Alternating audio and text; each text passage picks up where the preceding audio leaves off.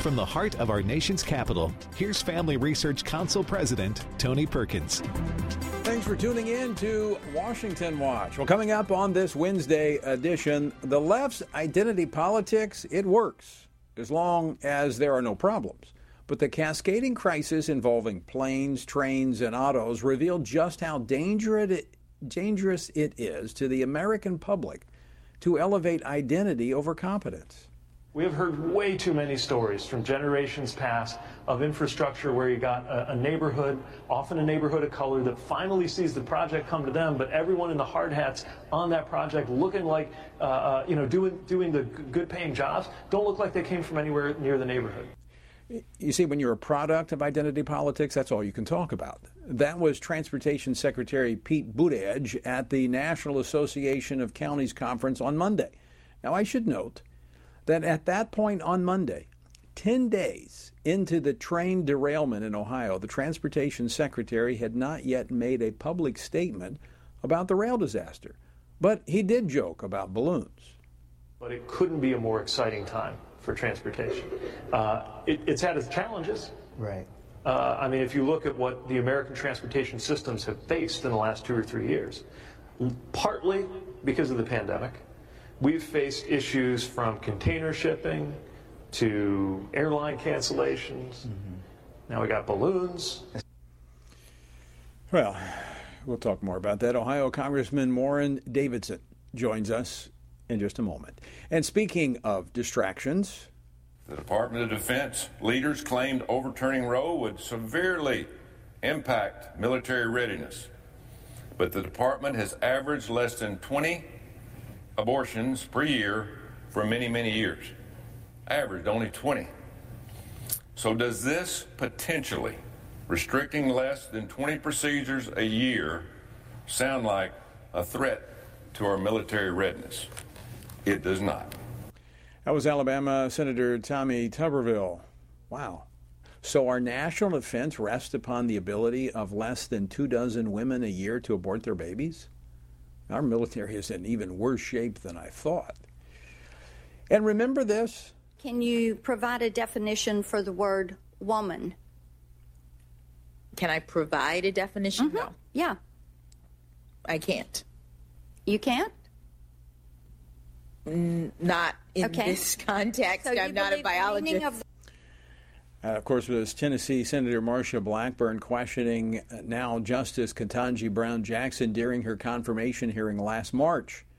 By the way, uh, this is not isolated. There are many, many on the left that refuse to define woman. So, a measure has been introduced into Congress to define what a woman is. In your wildest dreams, did you ever think we would get to a point in America that Congress would have to pass a law to define a woman? Well, we're going to talk about it with Mississippi Senator Cindy Hyde Smith a little bit later here on Washington Watch. And here is a news flash. A just released survey reveals an overwhelming majority of Republican voters want their party's presidential contenders to take on wokeness. We're going to get the details from Jon Schweppe Director of Policy and Government Affairs for the American Principles Project, a little later here on Washington Watch. Also, a South Dakota state representative says those who are advocating for children to grow up in a home with a married mom and dad are promoting a very dangerous and un American belief. Yes, yes, you heard me right. Ben Johnson, senior reporter and editor at the Washington Stand, joins me with more on this outrageous story. And we'll get an update on the Asbury University revival from Dr. Jay Johnston, National Prayer Director, of Family Research Council, who is at Asbury University in Kentucky. The website, tonyperkins.com. Lots of resources there for you, so be sure and check that out and also share it with your friends. Our word for today comes from Nahum chapter 3, verse 7. And all who look at you will shrink from you and say, Wasted is Nineveh. Who will grieve for her? Where shall I seek comforters for you? Now, this is the prophet's final warning to Nineveh of complete destruction for turning away from God's grace. The destruction was so complete, this capital city of this powerful uh, Assyrian empire was totally forgotten. Skeptics had claimed biblical references to Nineveh were mythical until around 1845 when English archaeologists discovered the ruins of Nineveh, revealing a powerful advanced kingdom.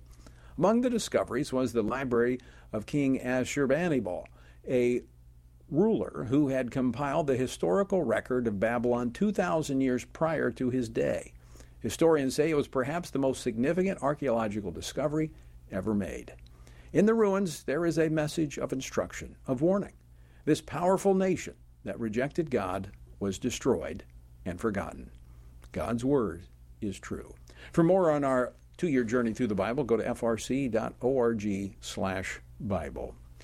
On February 3rd, a train carrying toxic chemicals derailed in Ohio, igniting a fire and blanketing the region with both smoke and chemicals. Ohio Governor Mike DeWine ordered local residents to evacuate as officials carried out a controlled release of the toxic fumes. Both the Biden administration and the legacy media have basically ignored this disaster. The question is why? Well, join me now to discuss this and more is Congressman Warren Davidson. He serves on the House Financial Services Committee. He represents the 8th Congressional District of Ohio. Congressman Davidson, welcome back to Washington Watch. Always an honor to join you, Tony. Thanks for talking about this. Well, I know this derailment did not take place in your district, but it did happen uh, in, on the other side of the state in Ohio, and it's something the delegation's been concerned about. Tell us what you know.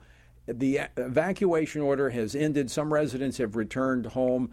What uh, what's the latest information coming from this disaster? Well, uh, what what you highlighted, you know, is the derailment happened on February 3rd, and you know, it was 50 rail cars, 10 of which had hazardous materials on them. And at that point, there were no good options. They were afraid that there was going to be a boiling explosion. It would have uh, vaporized all of the liquid in there and spread it in a much further area. The blast radius would have been enormous. Uh, so they did a controlled release of it. They built a catch basin uh, and ignited it so that it would consume the liquid rather than letting the liquid penetrate the ground. So all the options are bad, um, and the hazardous site is still dangerous and uh, big, and it will be a enormous environmental cleanup project. Uh, right now, there are a lot of residents who are concerned: did they get the whole truth? Is the water that in their area clean and safe? And unfortunately, when they evacuated people. Some animals weren't evacuated, uh, and the waterways have dead fish in them. So they're concerned that any of the water wouldn't properly be filtered through the water treatment system, and certainly any groundwater that people have in a well uh, system wouldn't be safe to drink. Uh, Governor DeWine has uh, been kind of upset over information that has not been passed on to Ohio. In fact, in, in one uh, report, he was talking about how the state of Ohio and any state should be advised when uh, hazardous materials are moving through their state. What's the sense there on the ground in terms of the Department of Transportation uh, and the federal government's response? I think there's a lot of frustration. I mean, you think about it. Uh, you know, the Secretary of Transportation he didn't first comment on it, on it until Tucker Carlson did a segment on it. Uh, so Tucker Carlson was doing a segment with our, our newly elected Senator J.D. Vance, and during that hour was the first public comment from the Secretary of Transportation. Uh, now, NTSB, the uh, safety board, is out looking at what was the cause. Uh, the EPA has been responsive. Uh, you know, you look at FEMA, there's a role here. And I think the everyone's kind of been underwhelmed with the kind of coordination that we've seen in other disasters. And when you look at the size of this, it's literally like a quarter mile from Pennsylvania. It's just above the uh, Ohio River. There are contaminants in the Ohio River, as you said, and I'm about four and a half hours away, um, closer to Cincinnati. Uh, the district is includes the west side of Cincinnati, so the west uh, western portion of the Ohio River, west of Cincinnati, to the Indiana state line, is the southern border of the eighth district and the uh, city tested uh, chemicals in present, now not in high levels this far away, uh, but there's a lot of concern as you get close to this. And if this doesn't qualify as a federal site that hits Ohio, Pennsylvania, West Virginia at a minimum, uh, you know, then, then what does? And with the rail companies all over the country, we've seen, you know, derailments, but also with the recent labor strike, a lot of concern. Uh, are the rail companies really adequately paying attention to this? So there's a a lot of uh, interest in having this elevated. uh, and getting higher level attention from Congress and certainly from the Secretary of Transportation.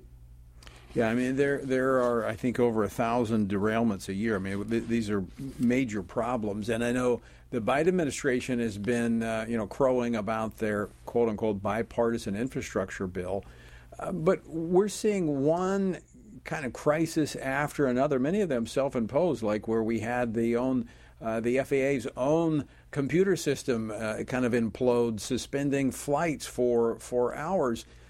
Is this another example of the left's identity politics? You know, advocating putting uh, Pete Buttigieg in this position because he checks one of those boxes for the president, as opposed to having competent people in these positions. Yeah, I think that's highlighted. I mean, you know, if there was any question whether it was a good idea to have Mayor Pete become Secretary Pete, um, the past two years have answered that. Surely uh, there has to be some level of criteria that will get uh, a Biden administration employee fired. Uh, and that's the thing. You haven't seen Joe Biden say you're fired to anybody. And, it, it, you know, how do you not fire somebody? There have been incompetence and mismanagement everywhere. Uh, and, you know, as he's highlighting, well, you know, you know, the, the workers don't look a whole lot like the people that live in Martha's Vineyard or the Hamptons or Beverly Hills either. Thankfully, we've got people showing up to work. Uh, you know, the Secretary of Transportation needs to show up and pay attention to the job he's got. Uh, someone has to do it, and if he's not going to, he needs to step aside if no one will fire him and let somebody else get the mission accomplished.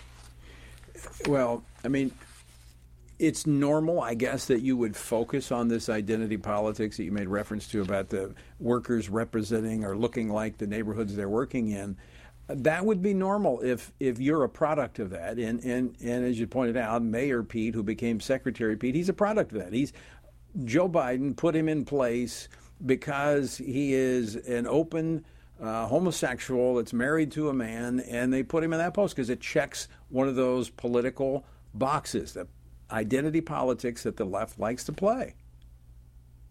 Yeah, and, and look, uh, well, I'm fine if there's diversity, if uh, the first criteria is excellent. Everyone I know who's going into surgery wants the best surgeon, and they can overcome whatever accent they got to work through to know that their surgeon is the best person for the job.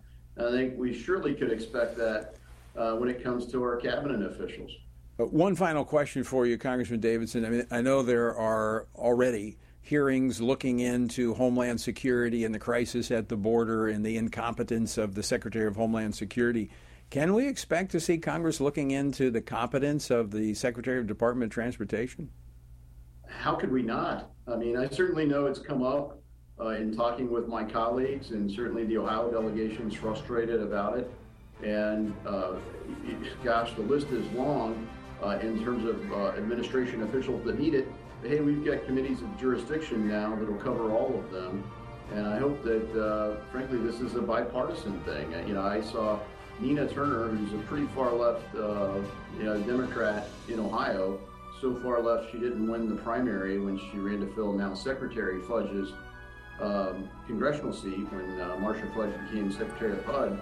Yeah. Nina Turner uh, and I agree. Ohio deserves better from the Secretary of Transportation. Yeah, hopefully the accountability for Secretary Buttigieg is uh, is bipartisan. All right. Well, we'll we'll be watching for that. Uh, Congressman Warren Davidson, always great to see you. Thank you. All right, folks, stick with us. We're back with more Washington Watch when we're joined by Senator Cindy Hyde Smith of Mississippi next. Would you like to spend consistent time in God's Word? Then join Family Research Council on an exciting journey through the Bible. FRC's two year Bible reading plan helps you to approach daily Bible reading intentionally. You will dive deeper into the nature of God and how His Word speaks into cultural issues of today. All wisdom comes from God, and He has given us the Bible as a way to understand the world. His Word is necessary in our lives, so much so that Christ said, We are to live on every word that comes from the mouth of God. He calls it our daily bread because we need it daily to sustain us and nourish us spiritually just like food does physically. Start this adventure today with Family Research Council. When you sign up, we'll text you with daily passages and questions that help prepare you for conversations with your friends and family. To begin this journey, visit frc.org/bible.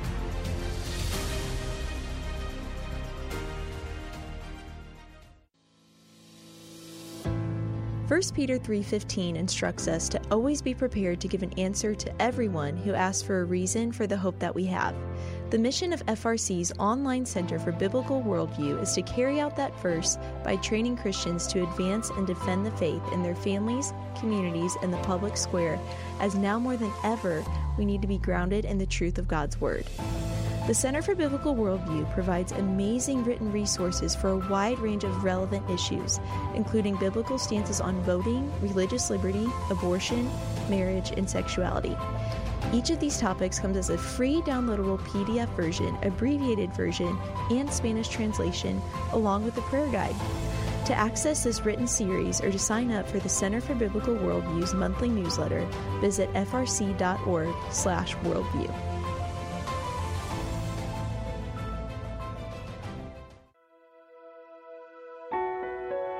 Did you know that from as early as 12 weeks, and certainly by 20 weeks, an unborn child can feel pain? Did you know the issue of pornography is growing among women? Did you know that pornography, sex trafficking, and abortion are all linked and on the rise across the globe? Issues such as pornography, human trafficking, drug legalization, and abortion are all violations of human dignity and have resulted in the devaluation of human life in our culture.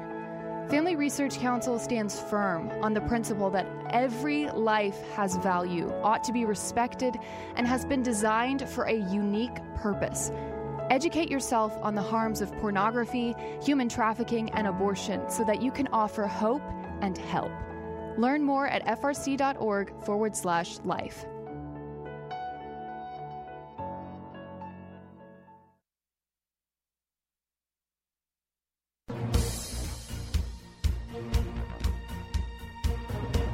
Welcome back to Washington Watch. Good to have you with us on this Wednesday afternoon. The website is tonyperkins.com. All right, we live in an era when many in our government cannot or will not answer the question, What is a woman? Even as the Biden administration attempts to rewrite Title IX regulations to include biological men who identify as women, it is against this backdrop that Senator Cindy Hyde Smith recently reintroduced a resolution to establish a woman's Bill of Rights. Now, if you think that this is not necessary, all right, I, I want to play another clip. I played the clip of uh, Ketanji Brown Jackson earlier, but this is on the House side. Uh, our good friend Congressman Dan Bishop, uh, back uh, in May of last year, was asking uh, Yatasha uh, Robinson, medical director of the Alabama Women's Center for Reproductive Alternatives, a question. Play clip number eight. You say that you are a woman. Can you tell me, otherwise, is... can you tell me what a woman is? Yes, I'm telling you, I'm a woman. Is that as, as, a, uh, as comprehensive a definition as you can give me? That's as comprehensive as the def- definitions as I will give you today. Uh, the, the, questioning went on, and she said, I, I, I identify as a woman and and we need to respect what people identify as. Well, words have meaning, okay? And and it has repercussions. You know, it's fine for kids to pay, play make believe, but when adults begin to play make believe, uh, there's there is uh, there's serious fallout. So in this uh, resolution, it affirms the biological differences between men and women under federal law. Uh, what does this reveal? That such a resolution is even necessary. Tells me we're in a lot of trouble. Well, join me now to discuss this and more is Senator Cindy Hyde Smith. She serves on four Senate committees, including the Senate Committee on Appropriations, and she was recently named chair of the Senate Pro Life Caucus. She represents the state of Mississippi. Senator Hyde Smith, welcome to Washington Watch. Thank you so much for having me. This is a great opportunity. Well, let me first congratulate you on being uh, selected as chair of the pro life uh, caucus there in the Senate, a very important uh, caucus, and look forward to working with you on a number of these life issues that are going to be hopefully uh, introduced in the Senate. Absolutely. I'm pretty excited about it. You know, Steve Daines did a great job. It's big shoes to fill to come in behind him. And uh, we're up to that. We're looking forward to that. You know, I am the senator from Mississippi where the Dobbs decision came to the Supreme Court that overturned Roe versus Wade. So, with that comes a lot of responsibility. And we understand that in Mississippi, and I understand that in my role as the pro life chairman for the caucus here. And uh, really look forward to some things getting done, playing defense, and making sure we're watching every piece of legislation very carefully. Well, speaking of legislation, let's uh, let's talk about your resolution for a uh, women's bill of rights. Uh, tell us about this and why you believe it's necessary at this time. Well, you know, when you have people referring to birthing people instead of a woman or a mother, and uh, you know, the sex of an individual, male and female, the biological sex as they was born, it's just very important for a clear definition when you're talking about athletics, when you're talking about prison, the terms woman and girl refer to human females, and the uh, terms man and boy refer to males. It's so unbelievable that this is necessary, but it truly is. And uh, that's the what we want to set out to do. We want to make sure that there's no muddy water, there's no issue that's not clear, that if you're sentenced to prison, and uh, what prison you're going to go to, but it's just the policies and laws that distinguish the sexes of biological birth. Yeah, as I was making reference to earlier, it, you know, it's one thing for kids to play make believe. It doesn't really affect anybody. They can run around the backyard and act like identify whatever they want to identify as. But as adults, when we start changing the definitions of words, it radically alters society. And there's so many aspects of federal law that are impacted by simply changing definitions. And when you have even a Supreme Court justice who cannot or will not define what a woman is, I mean, that has serious implications for how we do business in America. Well, this is obviously to uh, the purpose of complying with federal law, the state laws, and local government this is what this is to address. That this is a clear definition that you use based on your federal government and those other two entities of the state and locals. And, uh, you know, it is, it's pretty incredible that uh, a lot of times they do just refuse to answer the question. But I'm glad we have this, and I have reintroduced it and will continue to work for its passage. So, Senator, do you, do you think you'll get any Democratic support for your resolution? I would be very surprised.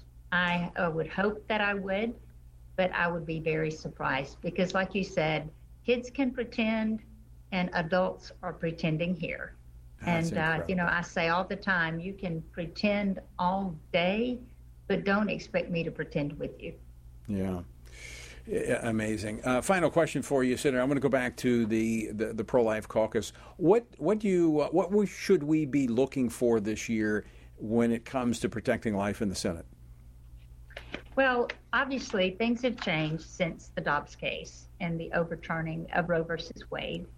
And we are, as I put it, having to pay, play a lot of defense. We're having to carefully comb over every bill, looking through it through the lens of a pro lifer and making sure that uh, everything, the Hyde amendments are protected, that federal dollars aren't going to go for paying abortions or abortions. And, uh, you know, they're really desperately trying to maneuver, trying to, such as the VA hospitals performing abortions now because mm-hmm. it's a mm-hmm. federal clinic. And we're just going to have to, first of all, make sure that we're very careful with every piece of legislation, that all eyes are on it, that there's nothing in there that I could not support being a pro life woman, nor the caucus could support. Right. So that's one of the things. Another thing that I want to accomplish is there's a lot of good legislation being passed throughout the states of helping mothers. Right. And because we care about the mothers, we care about these babies, and we think that uh, it is our responsibility to enable these mothers to be successful in raising these children I know Mississippi has some laws right now that they're looking at, but I want to share those good ideas, those good laws throughout the country between the states. Yeah, I think and let great... everyone know that it's our responsibility to right. step up and great. help these mothers and help these children. Great idea. Senator, we got to leave it there. Out of time, but thanks for joining us. Look forward to talking to you again soon. Thank you so much. Are you a university student? Do you know a university student, specifically one who wants to grow as a Christian leader to positively influence public policy and the culture? Look no further. Family Research Council has a life changing 12 to 15 week internship program that has prepared and equipped students to take the next step in their professional journey. With a speaker series focusing on careers and callings, lectures from prominent conservative leaders, and weekly biblical worldview training, students will grow in personal and professional development. Interns have the opportunity to work in policy, communications, event planning, and more. They will gain real world experience working directly with our experts who will guide them in pursuing careers of influence so that they can make a difference wherever God calls. This paid internship offers fully funded housing in the heart of downtown DC, giving you the chance to experience our nation's capital. Visit frc.org/internships to apply. What is biblical masculinity? In our culture of gender confusion, there aren't many examples of godly manhood. Men, husbands, and fathers need to find a model of godly manhood, leadership, and strength. But where can they find it in our culture? Stand Courageous Men's Ministry was created to help men find this model of godly manhood and to develop a strong biblical character, cultivate positive habits, build and rebuild relationships, and make commitments that will move men closer to God's good purpose and design men who will stand courageous. Join us at a Stand Courageous Men's Conference to discuss critical aspects of masculinity. These conferences are led by men who understand the issues men face. They unpack our role as a defender, provider, instructor, and battle buddy so that we can make an influence as a chaplain inside and outside the home. Learn more and find a Stand Courageous event near you at standcourageous.com.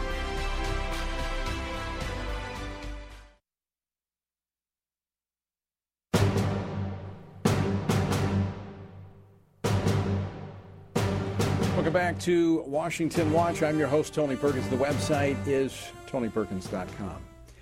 It's now been a week since a chapel service at Asbury University began, and it just as it stopped, as the Holy Spirit moved worshipers to continue the service with songs, prayer, and repentance. Now, for those who may have heard the term revival used in a different context, the outpouring takes place in Kentucky uh, that has taken place in Kentucky this last week was not a scheduled week of uh, revival services. You know, we often churches have an annual revival. This wasn't what this was. This was a spontaneous outbreak led by the Holy Spirit. Now, joining me now to discuss this is Dr. Jay Johnston. He's the National Prayer Director and Chaplain at the Family Research Council, and he's in Kentucky now, where he went on behalf of FRC to observe the revival for himself. Dr. J, welcome to Washington Watch. Thanks, Tony. Thanks for having me today. I know you uh, you're leaving. You're getting ready to head back out. Uh, tell us what you observed there at uh, Asbury.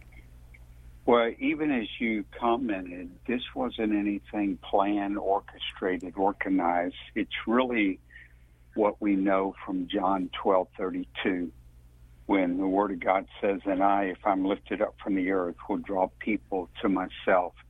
And that's what's happening. They, in the in the 24 hours of of worshiping with them and just being um, in the different uh, venues, that word was not even there. But I can tell you the word revival wasn't used, but I can tell you the word obedience to the Holy Spirit and the sensitivity to the Holy Spirit, you know, was there and and echoing what you said of the the the prayer time, the worship, the testimonies, um, just a beautiful sight to behold. Uh, is it still going on with the same intensity that we've seen over the last week?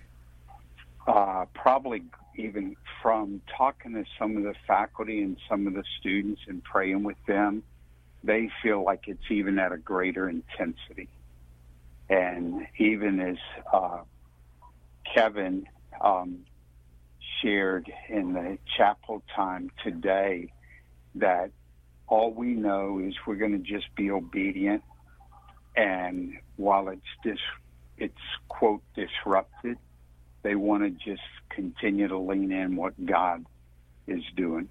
So, but yes, it, describe what was taking place there. There was worship. You say there was repentance. Describe what you saw there as you were on the campus. Yeah, um, you know, if if you can describe humility, um, or if you take the definition, that's what I that's what I saw. That's what I witnessed. Um, from the people in the lines to get into the to Hughes or to Estes or Kent, Kennan, McKenzie, and then they opened up another venue um, for students that are like under 25 that they took a new room, but really with humility. And it was these these times of worship. There wasn't names like we would have grown accustomed to, not names on screens or bright lights. It's just simple uh, piano, a guitar, um, just heart leading, and and just and a lot of times it's just the instruments stop and you just hear this choir of voices in that time, and then they have testimony. And by the way, let me just say this is all being led by students. So it's it's just it's students doing this, and and but they have testimonies where they share. Um, I witnessed um, last night and today testimonies of reconciliation where there were some students who who shared uh, that they had not had a relationship with one of their parents.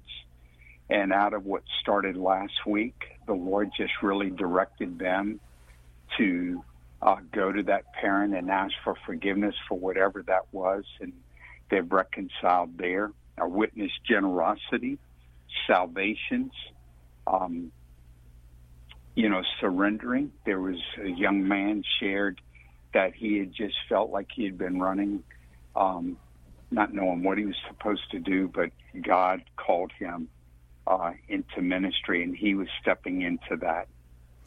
Uh, this was going on around the clock. Oh yeah, yeah, yeah, yeah. Um, you know, it gets a little smaller uh, between midnight and six. I can testify, but the intensity doesn't.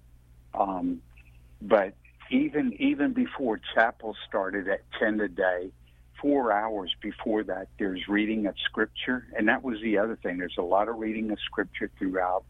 There's there's prayer down front individually, or you can have a prayer counselor with you. It's very organized um, in in the manner that they have prayer team leaders praying with people. Um, they have other people. A lot of these other schools that have come not only to observe and to and, and really it's not an observation you just immediately are drawn into the presence to participate and, you're going to participate in this worship you're going to you're going to pray. But they also have people that have just come to serve, right. to serve the faculty, to serve the students, to to clean bathrooms, etc. I mean, there's literally there were I don't know how many, but I can tell you there were there were there were multiple thousands just in line today. Wow, wow. Well, I look forward to getting a a, a, a more detailed report uh, when you get back. Uh, well, I'll get Kentucky. you, and we're going to drive up here. All right. All right, Dr. J, thanks so much, folks. Thank you. An amazing, yep. an amazing thing happening. Let's continue to pray for the students there and, and the people all across this country. Don't go away. We're back with more after this. What is biblical masculinity? In our culture of gender confusion, there aren't many examples of godly manhood. Men, husbands, and fathers need to find a model of godly manhood, leadership, and strength. But where can they find it in our culture? Stand Courageous Men's Ministry was created to help men find this model of godly manhood and to develop a strong biblical character, cultivate positive habits, build and rebuild relationships, and make commitments that will move men closer to God's good purpose and design. Men who will stand courageous. Join us at a Stand Courageous Men's Conference to discuss critical aspects of masculinity. These conferences are led by men who understand the issues men face. They unpack our role as a defender, provider, instructor, and battle buddy so that we can make an influence as a chaplain inside and outside the home. Learn more and find a Stand Courageous event near you at standcourageous.com.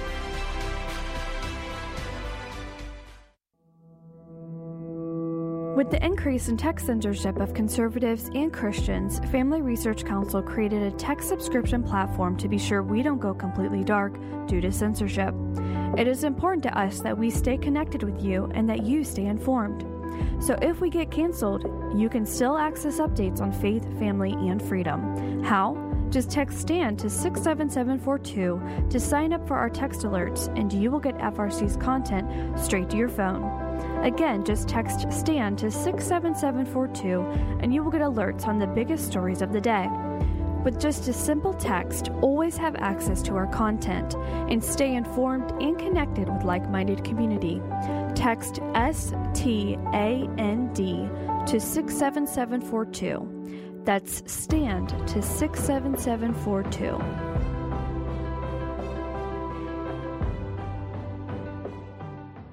Are you a university student? Do you know a university student, specifically one who wants to grow as a Christian leader to positively influence public policy and the culture? Look no further. Family Research Council has a life changing 12 to 15 week internship program that has prepared and equipped students to take the next step in their professional journey. With a speaker series focusing on careers and callings, lectures from prominent conservative leaders, and weekly biblical worldview training, students will grow in personal and professional development. Interns have the opportunity to work in policy, communications, event planning, and more. They will gain real world experience working directly with our experts who will guide them in pursuing careers of influence so that they can make a difference wherever God calls. This paid internship offers fully funded housing in the heart of downtown DC, giving you the chance to experience our nation's capital. Visit frc.org slash internships to apply.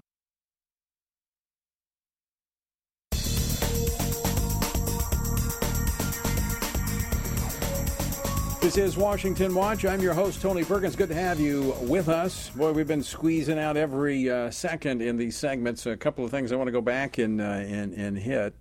Um, I was talking about this earlier when we were uh, talking with Congressman Warren Davidson about the Department of Transportation and the Secretary, Pete Buttigieg, and, and just all the problems surrounding his tenure as Secretary. And there's a great piece by Joshua Arnold at the Washington Stand, the WashingtonStand.com, great source of news and information from a biblical perspective. But it catalogs all the problems uh, in the Department of Transportation under Buttigieg. I mean, he's it's all about identity politics, and this is what happens when you're all focused when an administration is focused on checking boxes rather than providing services for the American people. So check that out, Washington Stand. And uh, if you live in the Baton Rouge area, come join me Sunday morning. I'll be at Jefferson Baptist Church uh, preaching the morning service there. You can find out more at uh, TonyPerkins.com. That's Sunday morning, this coming Sunday at Jefferson Baptist Church. All right, speaking of the Washington Stand, uh, another great article by Ben Johnson. Uh, this is this is unbelievable. Okay, it, it, it really is. You've got a South Dakota state representative who she um, thinks that those advocating for children growing up in a family with a mom and a dad is a dangerous and un American idea. So, this all started last week. Family Heritage Alliance Director Norman Woods was a guest on Washington Watch, where he discussed his appearance before the South Dakota State Legislature's Committee uh, on behalf of families. Well, his testimony must have really triggered the state representative, Erin Healy, as she took to Twitter saying, quote, extremist group Family Heritage Alliance said this morning that the safest, safest place for kids are in families that have a married mom and a dad. What a dangerous and un American belief, end quote. Now, this legislator may not know the truth, but there can be no doubt that the home of a married mother and father is statistically, it's proven to be the safest place for a child. So why? Why would a politician blatantly attack the family? And how far into her own echo chamber must she be to call a strong family un American? Well, joining now to discuss this and more is Ben Johnson, senior writer and editor at the Washington Stand. Ben, welcome back to Washington Watch.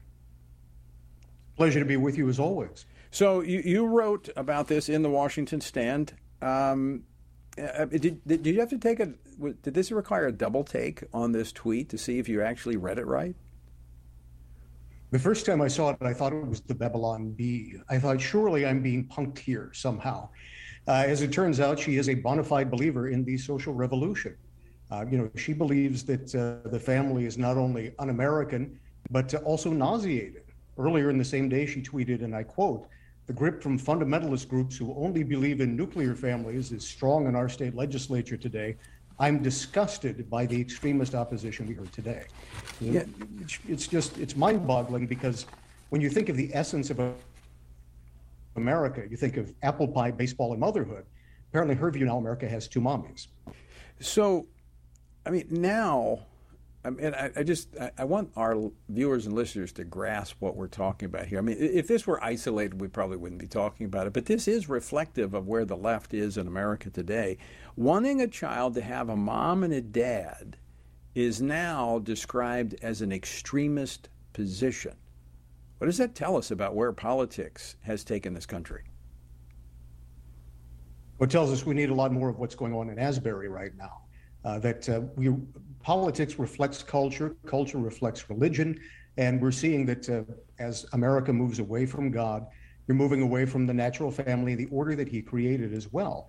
Uh, as you said, this is a prominent, uh, predominant belief, really, in the Democratic Party. She just sort of said the quiet part out loud, but you saw the exact same spirit in Virginia not that long ago when uh, Terry McAuliffe, who was former governor, was running, and he said, "I don't think parents should be telling schools what they should be teaching."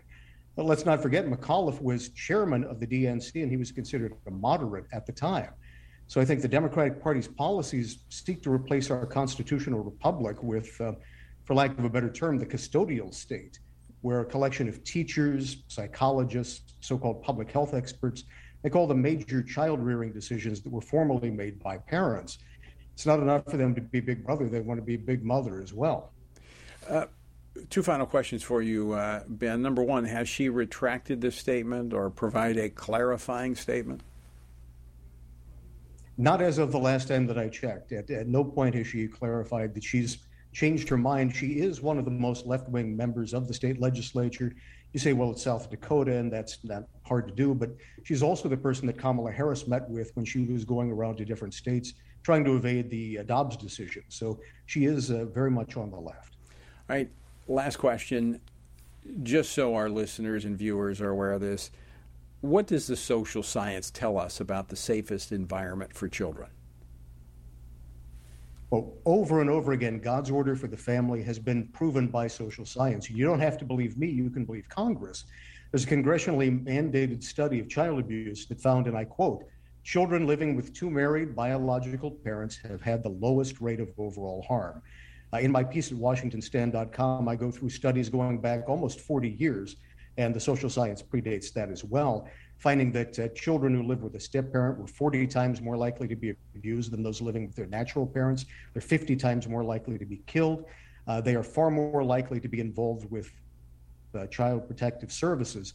And then our friend Mark Regnerus, of course, also did groundbreaking research finding that children raised by same sex couples are also far more likely to suffer physical, sexual, or emotional abuse, which only makes sense if you think about it. Naturally, when you have the natural bonds of kinship and unconditional love, you're far less likely to physically or sexually or emotionally abuse someone than someone who lacks that.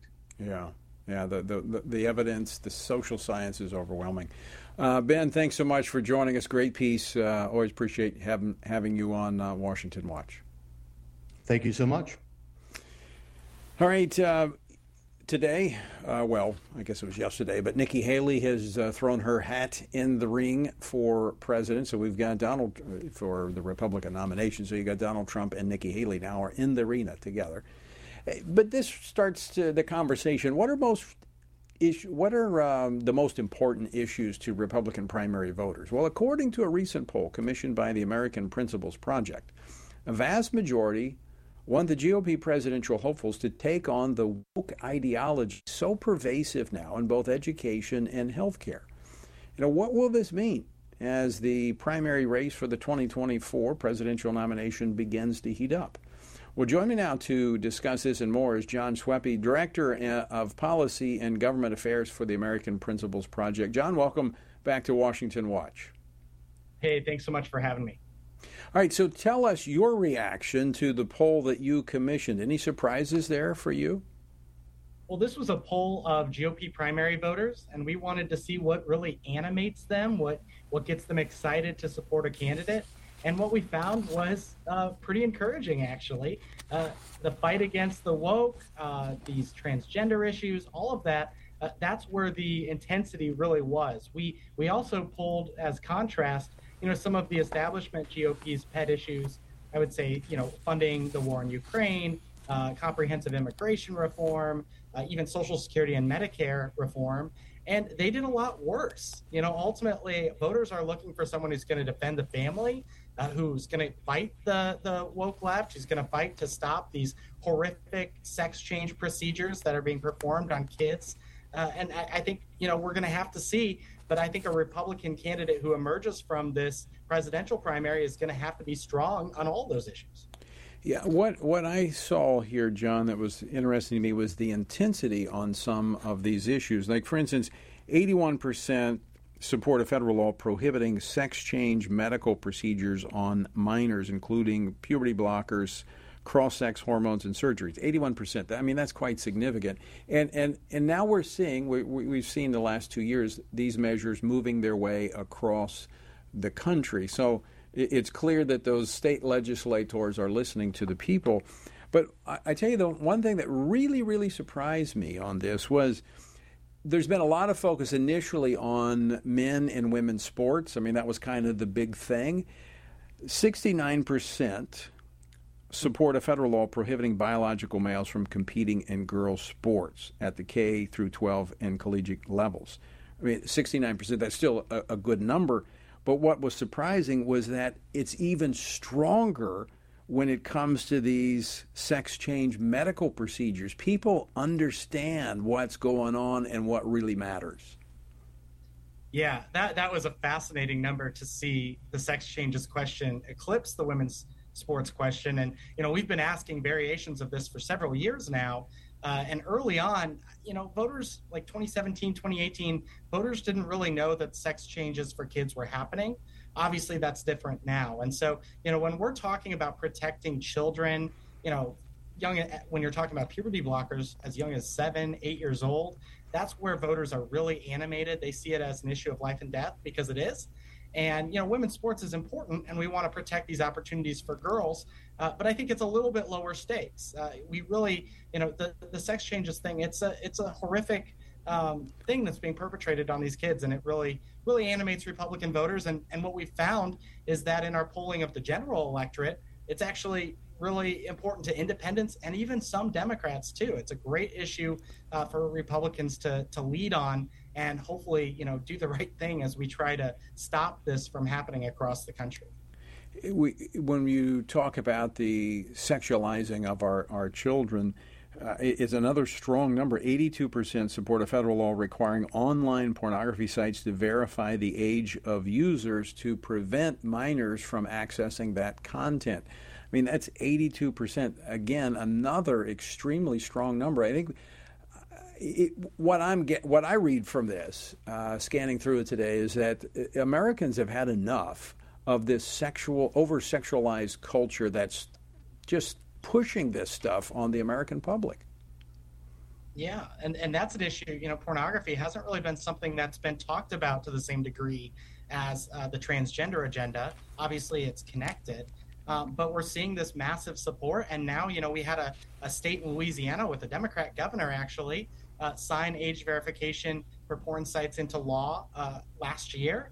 And we're going to see several states pass legislation similar this year, which is really encouraging. But, you know, I think the most important thing here for the politics of it, the Republican presidential candidates, they should be looking at these issues as a way to make waves and, and get ahead and, and, build support within the Republican Party. I think both Donald Trump and Ron DeSantis understand that. But you know, you have somebody like Nikki Haley who's, you know, a good conservative, but she had her speech today and she didn't address social issues, not not once. And I think that's a mistake politically uh, that hopefully these folks will, will learn from and and recognize that, you know, conservatives are we're engaged and we're we're going to make sure that the Republican nominee is good on these issues. So, Jon, based upon your survey here, which is pretty comprehensive, Is there room for a moderate in the uh, the Republican primary? I mean, are they, they going to get any traction at all? I think there's always the opportunity for you know what I'd call the CNN MSNBC lane, uh, where he can run maybe three four percent. But no, this is an issue. You know, especially look at something like parental rights. Parental rights, you saw, I think it was 90 something percent uh, support on the issue. You know, you have to support that in a Republican primary or you're not going to win. And and I think that's that's where Trump gets that. He's he's talked actually. He released a video uh, a few weeks ago where he basically said we're going to combat all of this stuff. DeSantis has led on that in Florida, and so that's where we got to go. Uh, and I think Republican voters are ready for that. So I, I think you're right. I think both Donald Trump and uh, Governor DeSantis are are kind of the pace setters on this. They're they're making their position known early um, Donald Trump did during his administration. I mean, uh, you you have to recognize that he was the one that came in, overturned the Obama era transgender policy in the military. He took that on. Uh, of course, Ron DeSantis has been fighting for parents in, in Florida. So I don't think anybody to uh, you know that, that that is on the other side of these issues has a chance in the Republican primary. I mean, I think you're right. They're going to have to show themselves just as strong, if not stronger, than Donald Trump and Ron DeSantis. Yeah, and the encouraging thing, especially for social conservatives, is that as Trump and DeSantis fight each other, you know, they're going to continue to try to outflank each other on all of these issues. And so, you know, even something we pulled on uh, the big tech issue today, they're kind of outflanking each other uh, with that, trying to do a digital bill of rights to make sure censorship doesn't happen online. So, you know, I think this is going to be really good. I think folks should be excited about the primary and let's make sure that we get a strong candidate that can finally take Joe Biden out of office and make sure we can save this country. Yeah, the beneficiaries of this is, will be the American family uh, because as they fight this woke leftist agenda, the family benefits. Jon, thanks so much for joining us. Appreciate uh, you sharing this information with us. Very insightful. Where can folks uh, see more about this uh, survey? we're uh, so we have a press release. You can check it out at AmericanPrinciplesProject.org, and it should have a link to the poll in the press release. And then we're on Twitter at AP Project. All right, very good. We'll pass that along. Jon, thanks so much. Good to see you. Thank you. And folks, so you can go to the website tonyperkins.com and follow those links over. Hey, by the way, another announcement for you. Hundreds of you, actually thousands, have signed the petition to the mayor of Port Wentworth, Georgia, on behalf of Jacob, who was uh, bullied into resigning because he believed in marriage, biblical marriage. We need your help. Continue. If you've if you've not yet signed that petition, text the word Jacob to 67742. That's 67742, the name Jacob. You can sign the petition or go to tonyperkins.com and follow the links over. All right, we're out of time, unfortunately, but it's been great to have you with us today. Until next time, let me leave you once again with the encouraging words of the Apostle Paul found in Ephesians 6, where he says, When you've done everything you can do, when you've prayed, when you've prepared, and when you've taken your stand, by all means, keep standing. Washington Watch with Tony Perkins is brought to you by Family Research Council and is entirely listener supported. Portions of the show discussing candidates are brought to you by Family Research Council Action. For more information on anything you've heard today, or to find out how you can partner with us in our ongoing efforts to promote faith, family, and freedom, visit TonyPerkins.com. Also, to leave a comment about Washington Watch, call our watch line at 1 866 372 7234. That's 1 866 372 7234.